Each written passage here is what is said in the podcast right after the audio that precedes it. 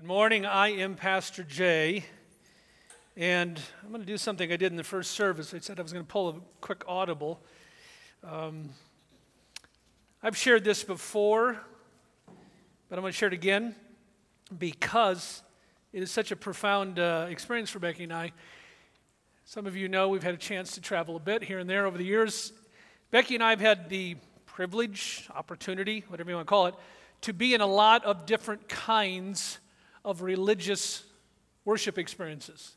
We have been at Hindu temples, multiple ones, in different countries. We've been in a number of mosques, even during Friday prayers in a number of countries.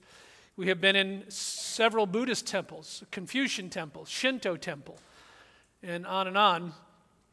I'll tell you what we see and what we don't see in all of those situations. We see very sincere people, precious people, made in the image of God, worshiping false gods. What we don't see? Joy. And there's never been an exception. We have never seen joy in a Hindu temple, ever, or in a mosque, or in a Buddhist temple, or a Shinto temple, or a Confucian temple.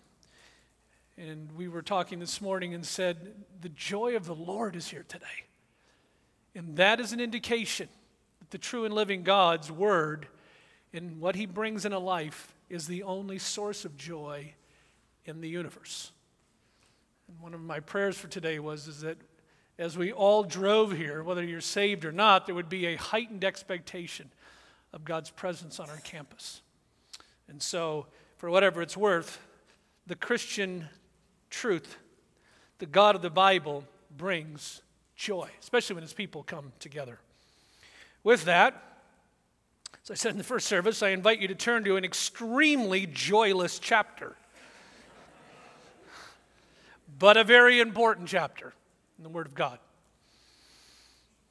In fact, the focus of this chapter is not specifically homosexuality.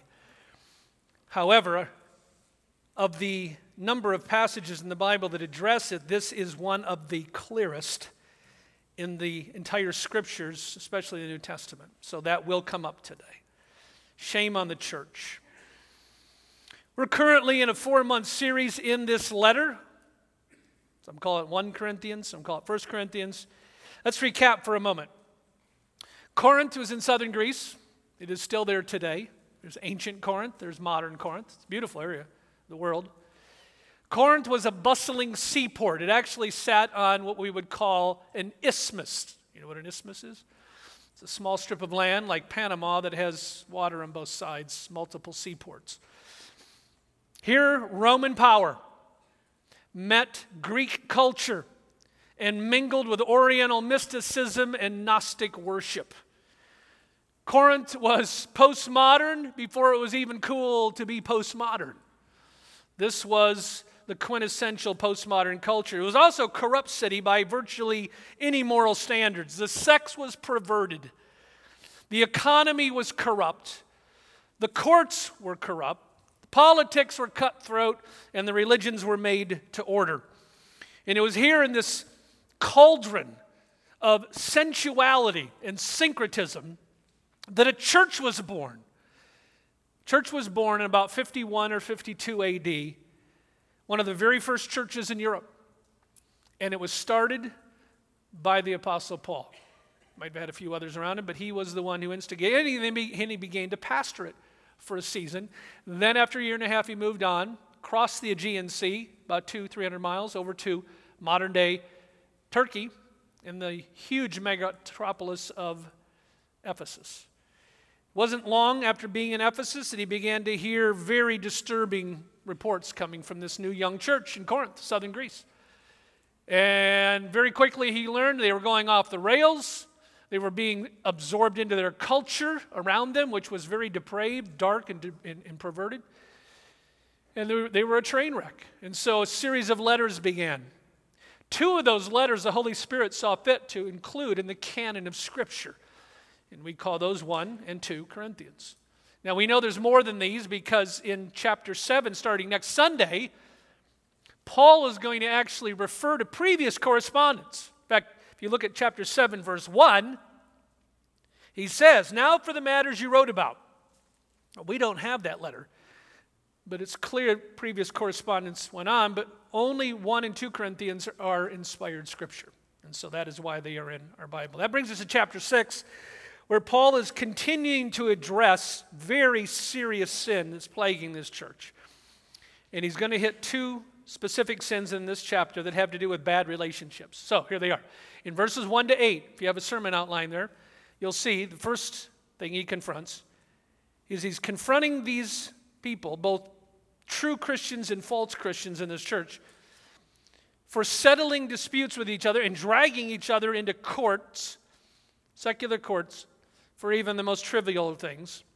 And then verses 9 to 20, he's going to confront them for defiling their bodies through sexual sin of a variety of kinds. So first of all, disputes in the courts. I'm going to read verses 1 to 3 if you'd follow.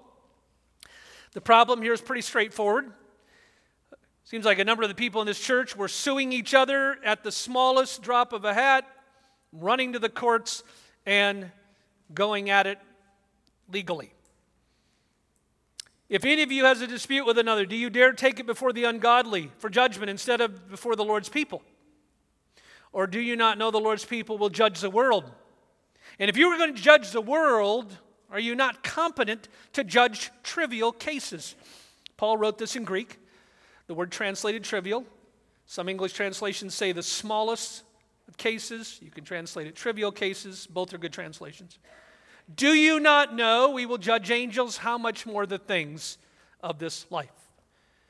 In verse 6, we're given the reason why the Bible forbids this. And it has to do with what it does to Christ's name. "But instead, one brother takes another to court, and this in front of unbelievers." Meaning, it's a horrible testimony. What does it say to a watching world that's lost and under the judgment of God when they look at what is called a church and see professing Christians treating each other like this? And Paul says it brings shame on the name of Christ and on the church.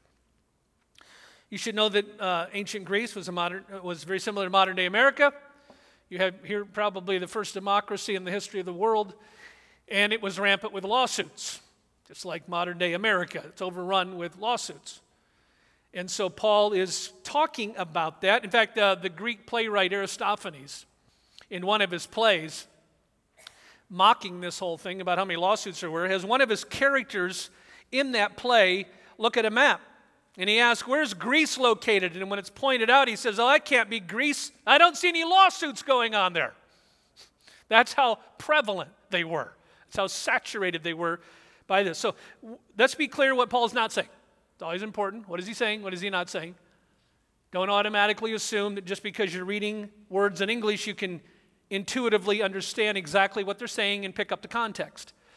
Bible study needs to be a careful, disciplined thing where you're looking at the text, trying to understand the original context, asking the Holy Spirit to give you understanding. So what is the context here? He's not saying all government is bad. Obviously, government's ordained by God. He's not saying the secular court system's bad. We need the court system. We need it to navigate civil and criminal cases. Very important to have. In fact, good argument made. You cannot have a good, healthy civilization without some kind of legal system. That's not what he's saying. What he's rebuking here are genuine Christians suing other genuine Christians in secular courts for trivial cases, or the smallest of cases. And Paul is saying, the way you're doing this, and just at the drop of a hat, the slightest offense, you drag each other into the secular courts. And so he suggests there are other options, and even today we have other options. So let me give you two that he suggests. First of all, in verses 4 and 5, he suggests using a third party, one of the oldest methods known. Verses 4 and 5. He says, "Therefore, if you have disputes about such matters, do you ask for a ruling from those whose way of life is scorned in the church? I say this to shame you. Is it possible there's nobody among you wise enough to judge a dispute between believers?" Well, that's straightforward enough. Look around. Look for somebody who's wise, who's mature spiritually, who's respected by the church, who is fairly neutral as to the dispute, and ask them to get involved. Ladies and gentlemen, young people, I'm convinced this would take care of the vast majority of disputes in a local church if both parties would humble themselves and get a third person involved and do it this way. Now, today, there are several options, just so you're aware, other than going to court. And along this line of using a third party. For example, negotiation. This is typically a non-legal option. Getting somebody, kind of like Paul says here, could be professional, often it's a layperson, often it's somebody right in the congregation that's respected, and asking them to sit down and help work the way through that. Make sure both sides are hearing, encourage repentance, praying with them, and helping them see the two options. It can be a tremendous benefit. Second option available today is something we would call mediation. Usually involves an outside professional, typically is non-binding legally. In our previous church in Michigan, we used this at one point. We had two staff that were just at loggerheads. It wasn't going anywhere. And so the church actually brought in a professional mediator. This mediator happened to be a former pastor who had been trained in third-party mediation. So that is a definite option. Third option is arbitration. Most arbitration is legally binding. Most arbitrators are professionally hired. Arbitration can be non-binding, but generally, depending on how it's written up, it is a legally binding option where both parties agree to present their case, and then the arbitrator makes a legal ruling. Those are all ways to do something quietly and privately. The other option, Paul says, if you're not going to use a third party,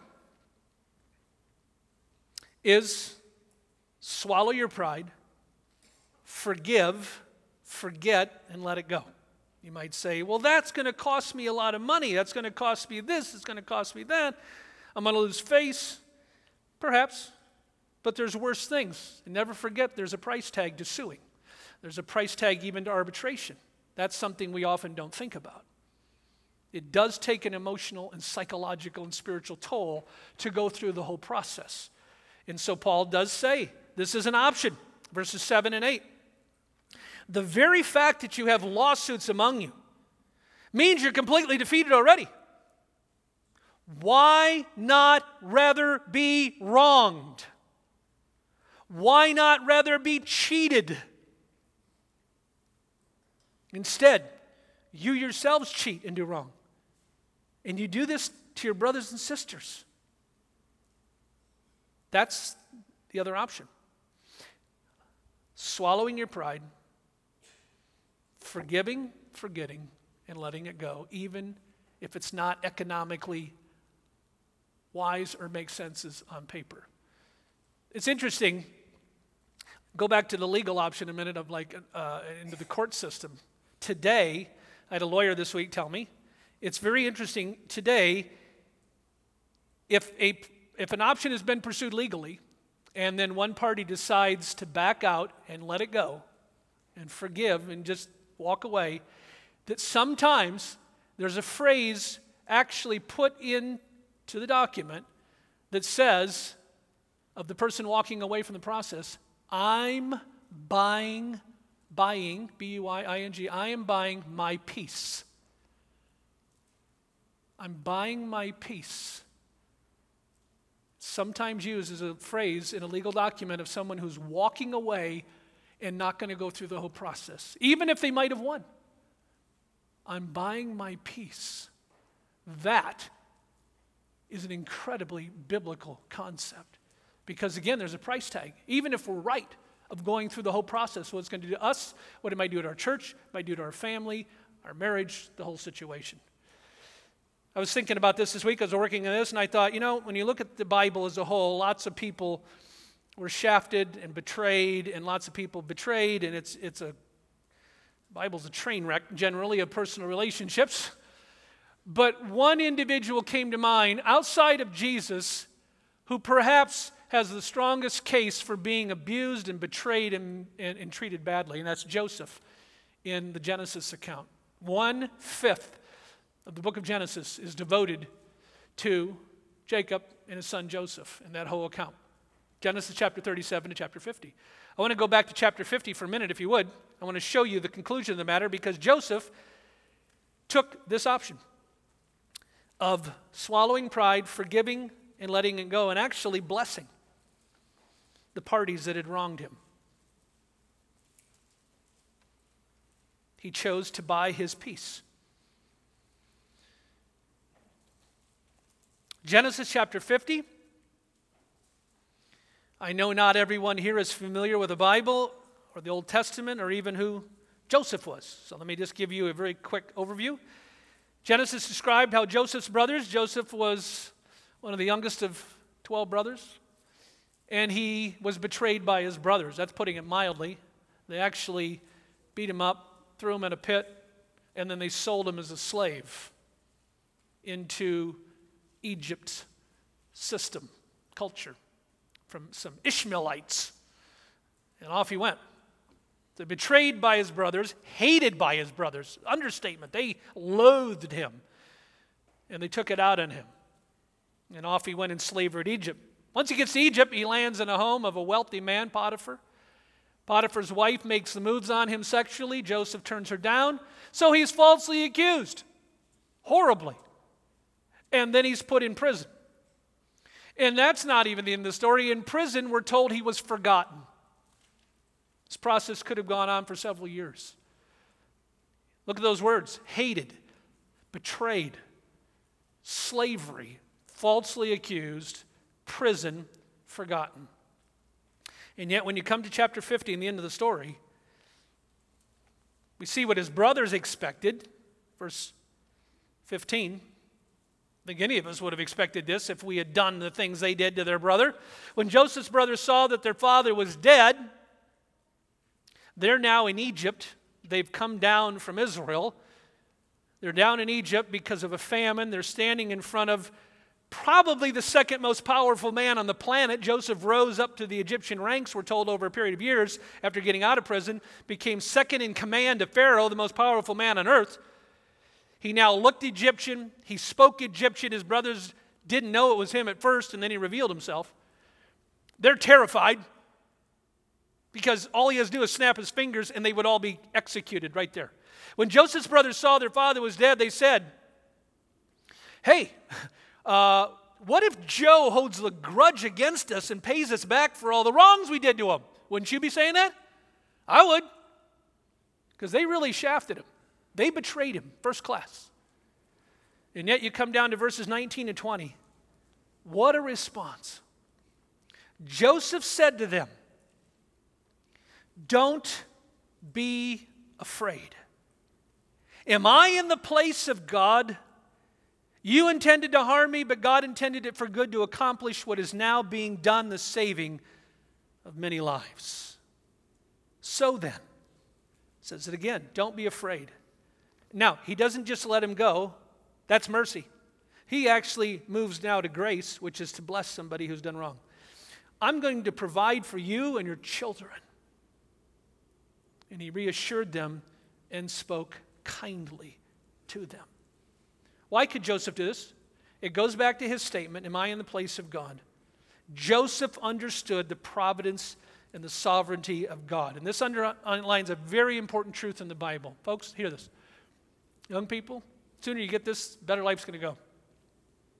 How we respond to someone who has mistreated us is an open window into how we view God. Let me say it one more time.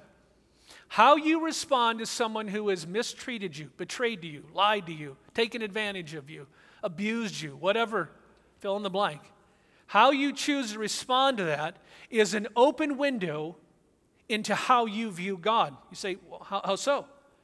Because if I look at a situation and I am getting bitter and I'm getting full of resentment, what I'm really saying to God, "You had no right, Lord, to do what you did, to allow what you did.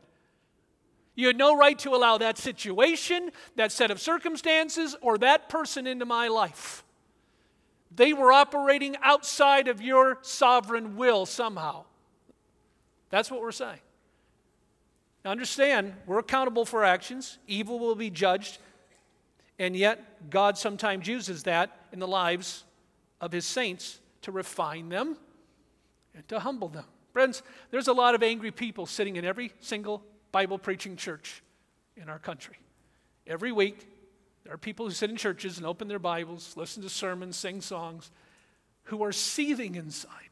It's one of the hardest sins to admit, and it's one of the hardest sins to let go of. But Jesus said in Matthew 6, if you don't forgive others for their sins, your heavenly Father will not forgive you. What does that mean? Does it mean you're saved by forgiving others? No. It means if you're genuinely saved, one of the evidences is you will forgive others when they sin against you. That's what it means.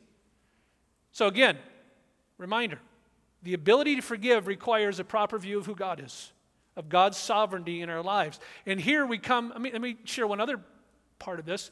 This is a truth that a lot of Christians miss.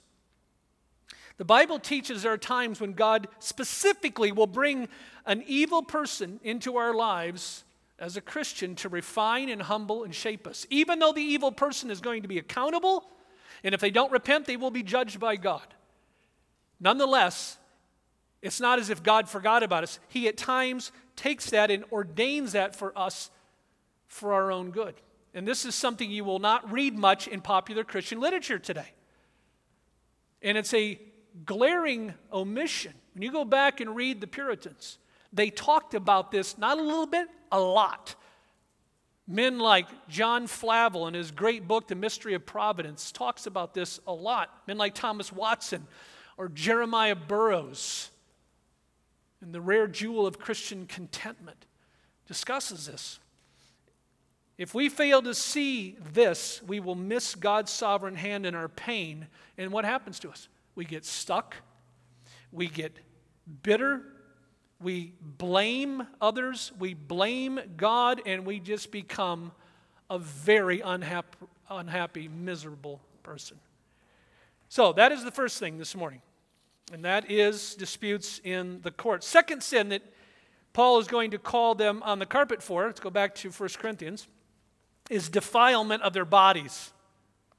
And here, his language is, I would say, kind but very candid and blunt. Verses 9 through 20. I'm going to start by reading verses 9 to 11. Do you not know that wrongdoers will not inherit the kingdom of God? The tense of the verb means ongoing wrongdoing with no intent of repenting. Do not be deceived.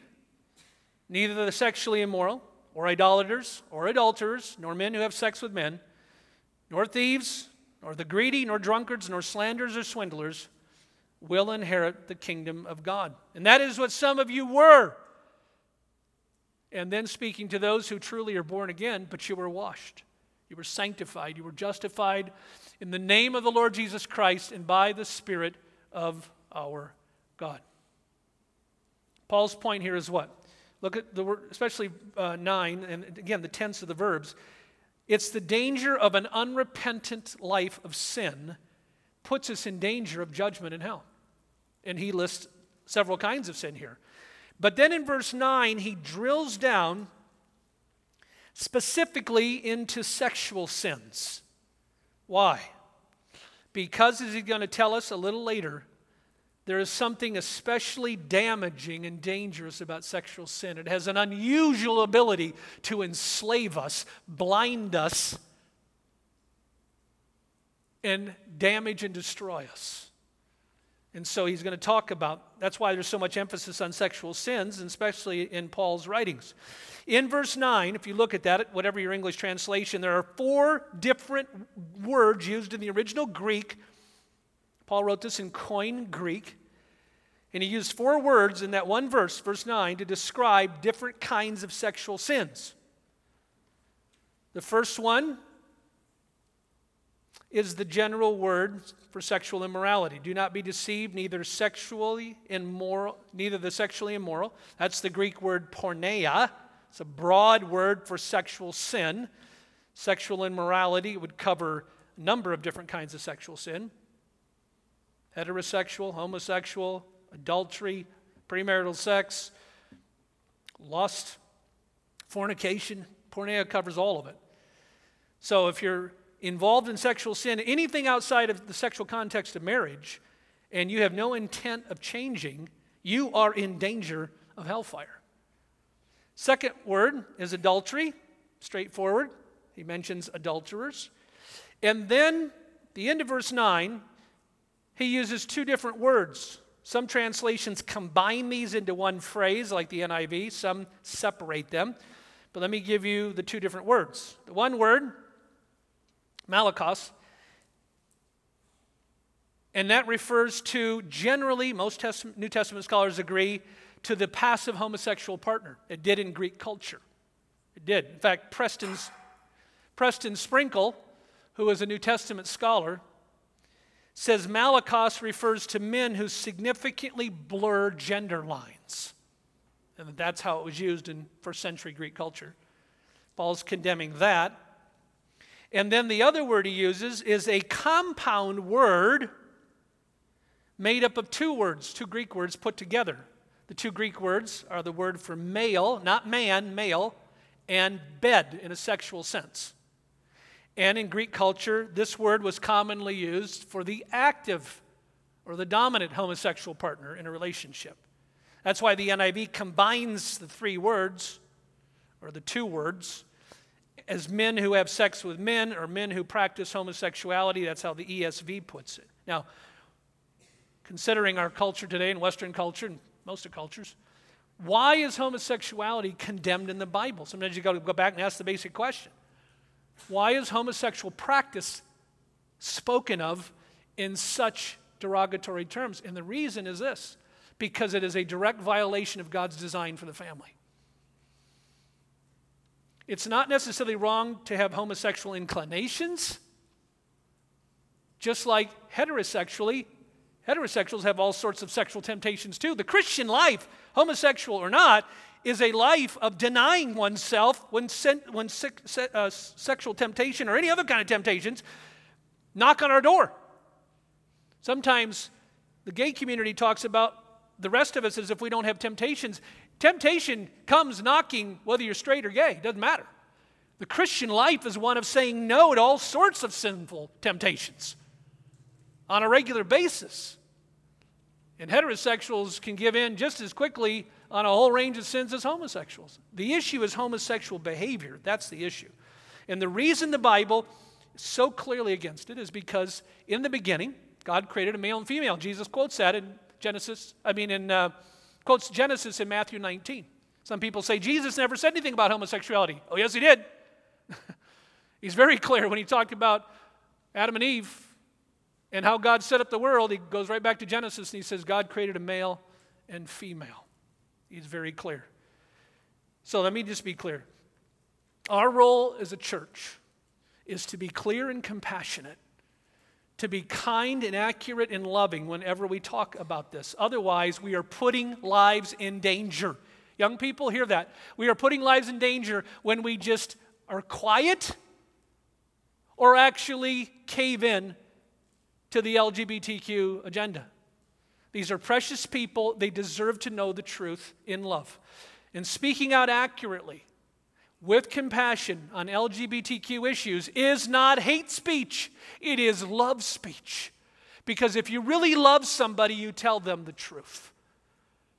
And that's a very important thing to grasp. So the bottom line in here is you look at verses 9 through 11. Ladies and gentlemen, the stakes are incredibly high when you look at verses like 9 through 11. Why? Because the Bible is giving us in verses 9 through 11 a list of sins. They're not all sexual, but says, people who practice these things without repentance will not be in heaven. That should grieve us and cause us to pray and to love them. We need to make sure we understand exactly what's being talked about here because heaven and hell are on the line. And anyone who practices the ongoing sins listed there is not going to be in the kingdom of God. Now you might say, okay, that's the negative message. What's the positive message on sex in the Bible? It's very simple. Here it is. 1, sex is a wonderful gift and invention. Who thought it up? God did. God invented sex. That shocked some Christians. God designed it to be fulfilling and enjoyable in the context of a man and a woman in a covenant marriage. It's the only kind of marriage God recognizes. And in that boundary, God says, I want you to enjoy it. It's a powerful thing, and it's designed to cement two people together. God invented sex, and it's His idea. And it's beautiful, it's enjoyable in the confines of a husband and wife before God. Number 2, it's only designed for that context. And that is why, because it's such a powerful thing, think of likening it to something like electricity. In the proper channels or in power lines, electricity, very helpful. Outside those proper channels, very dangerous. And it's the same thing with the gift of sex. A beautiful, wonderful invention in the right channels. Outside that, it can be very destructive and very damaging. Now, that brings us to the next paragraph. Paul is talking about not being enslaved by anything. And interestingly, he mentions sexual activity and food. Both are good things. So it's a reminder that most of the things that enslave us are good gifts from God, gone bad. He says in 12 and 13, I have the right to do anything, you say, but not everything is beneficial. I have the right to do anything, but I will not be mastered by anything. You say food for the stomach, stomach for food. God will destroy them both. The body, however, is not meant for sexual immorality, but for the Lord, and the Lord for the body. But then again, Paul comes back to sexual sin. Why? Because no sin is more enslaving than sexual sin. And the more it is indulged in, the more it will dominate and take over and control a person. And Paul says there's something unusually damaging about sexual sin in verse 18. Flee from, again, the Greek word, porneia, covers the whole gamut of sexual sin, pornography, which is lethal and deadly and everywhere today. It covers lust, premarital sex, fornication, adultery, homosexual behavior. Flee all of that. All other sins a person commits are outside the body, but whoever sins sexually sins against their own body. There's something especially damaging about sexual sin. The great news of the gospel is God will forgive any sinner who comes and asks forgiveness. And He can help. He can rescue you. If you're caught in sexual addiction, odds are very high. I am talking to some right now who are in bondage to sexual addiction of one kind or another. You need to know the gospel is a gospel of power of the Holy Spirit who is willing to set you free if you will come to God on His terms. He loves to set sinners free. This all ties back to verses 13 to 15. Before we get to our summons, need to see something here. Paul's talking a lot about how we use our physical body. There's a lot of emphasis in this chapter about the physical body. And the question is, why is Paul so keyed in on how we use our physical bodies? Well, the reason is because of the context he's writing in. Ancient Greece, ancient Greek world for that matter, did not believe in bodily resurrection from the dead. Didn't matter what religion it was, which Gnostic cult it was, what secret religious sect it might have been, or some of the mainstream Greek deities. All Greek religions agreed on one thing: the body does not survive death. In fact, the body was viewed as evil and corrupt and something to be gotten away from. That was why, historically anyways, Christians have buried their dead, and pagans historically have burned their dead. Because the goal was liberation from the body, getting the soul free. That's Plato's view of the afterlife, and Platonic eschatology ruled the day. You see, the goal was to get rid of the body. So a lot of Greek, most of Greek culture, all the Gnostic sects, all the Gnostic cults, they said, you know what, your body doesn't matter, you're not going to have it in the afterlife anyways, and it's just a nuisance, and it's worthless, and it's evil, material is evil, the material world's evil, so it doesn't matter how you use your body in this life because you're not going to have it in the next life anyways. So go ahead and sin sexually, abuse your life and your body with alcohol and food and anything else because it doesn't matter. That's why you see Paul putting such an emphasis on, yes, it does matter. Your body belongs to God. Jesus was raised physically from the dead. Every single human being, righteous or wicked, will be raised bodily from the dead. The afterlife is not invisible. It's every bit as tangible as this life for the righteous and for the wicked. That's something that just misses the radar screen of so many of God's people. It's going to be a physical afterlife. And so how I use my body in this life is very important because I'm going to have it in my next life. And how I'm using my body in this life will directly impact my reward or lack of reward in the next life. In case you have any doubt, go back to verse 9, where Paul says, do you not know wrongdoers will not inherit the kingdom of God? And he mentions a bunch of sins that all have to do with the body. Then in verses 14 and 15, by his power, God raised the Lord Jesus from the dead. He will raise us also, bodily resurrection. Do you not know that your bodies are members of Christ himself? The physical body. Shall I then take the members of Christ and unite them with a prostitute? Never. Or verse 20, you were bought at a price, speaking of every true Christian, therefore honor God with your bodies. The Greek word soma meant the physical body. And that's why Paul put such emphasis on the physical, was because how we behave in this life in bodily form will have a direct impact on the afterlife. All right, what's our summons today? Let's look at our summons. Number one, we have to be born again to know God. Jesus said it in John 3, couldn't have been clearer. Looking at a religious, highly esteemed individual named Nicodemus, Jesus told him he was lost, on his way to hell, and he said, you must be born again, which Nicodemus had never done. That means the gospel is repent and believe in the good news. What's the good news of the gospel? That Jesus came to lay down his life after fulfilling the law perfectly for 33 years, and to give his life as an atonement for sin and pay the price that we were to pay, and to transfer his righteousness to us at the moment of saving faith. In surrendering to that glorious news of the gospel, that God's willing to forgive everything I've ever done if I will trust in his Son, in his atoning death, I can be forgiven of everything, past, present, and future. I can be transformed from the inside out because the Holy Spirit will take residence in me and begins to do something that I could never do on my own. That is the good news of the gospel, available to every single person here this morning who is alive and breathing.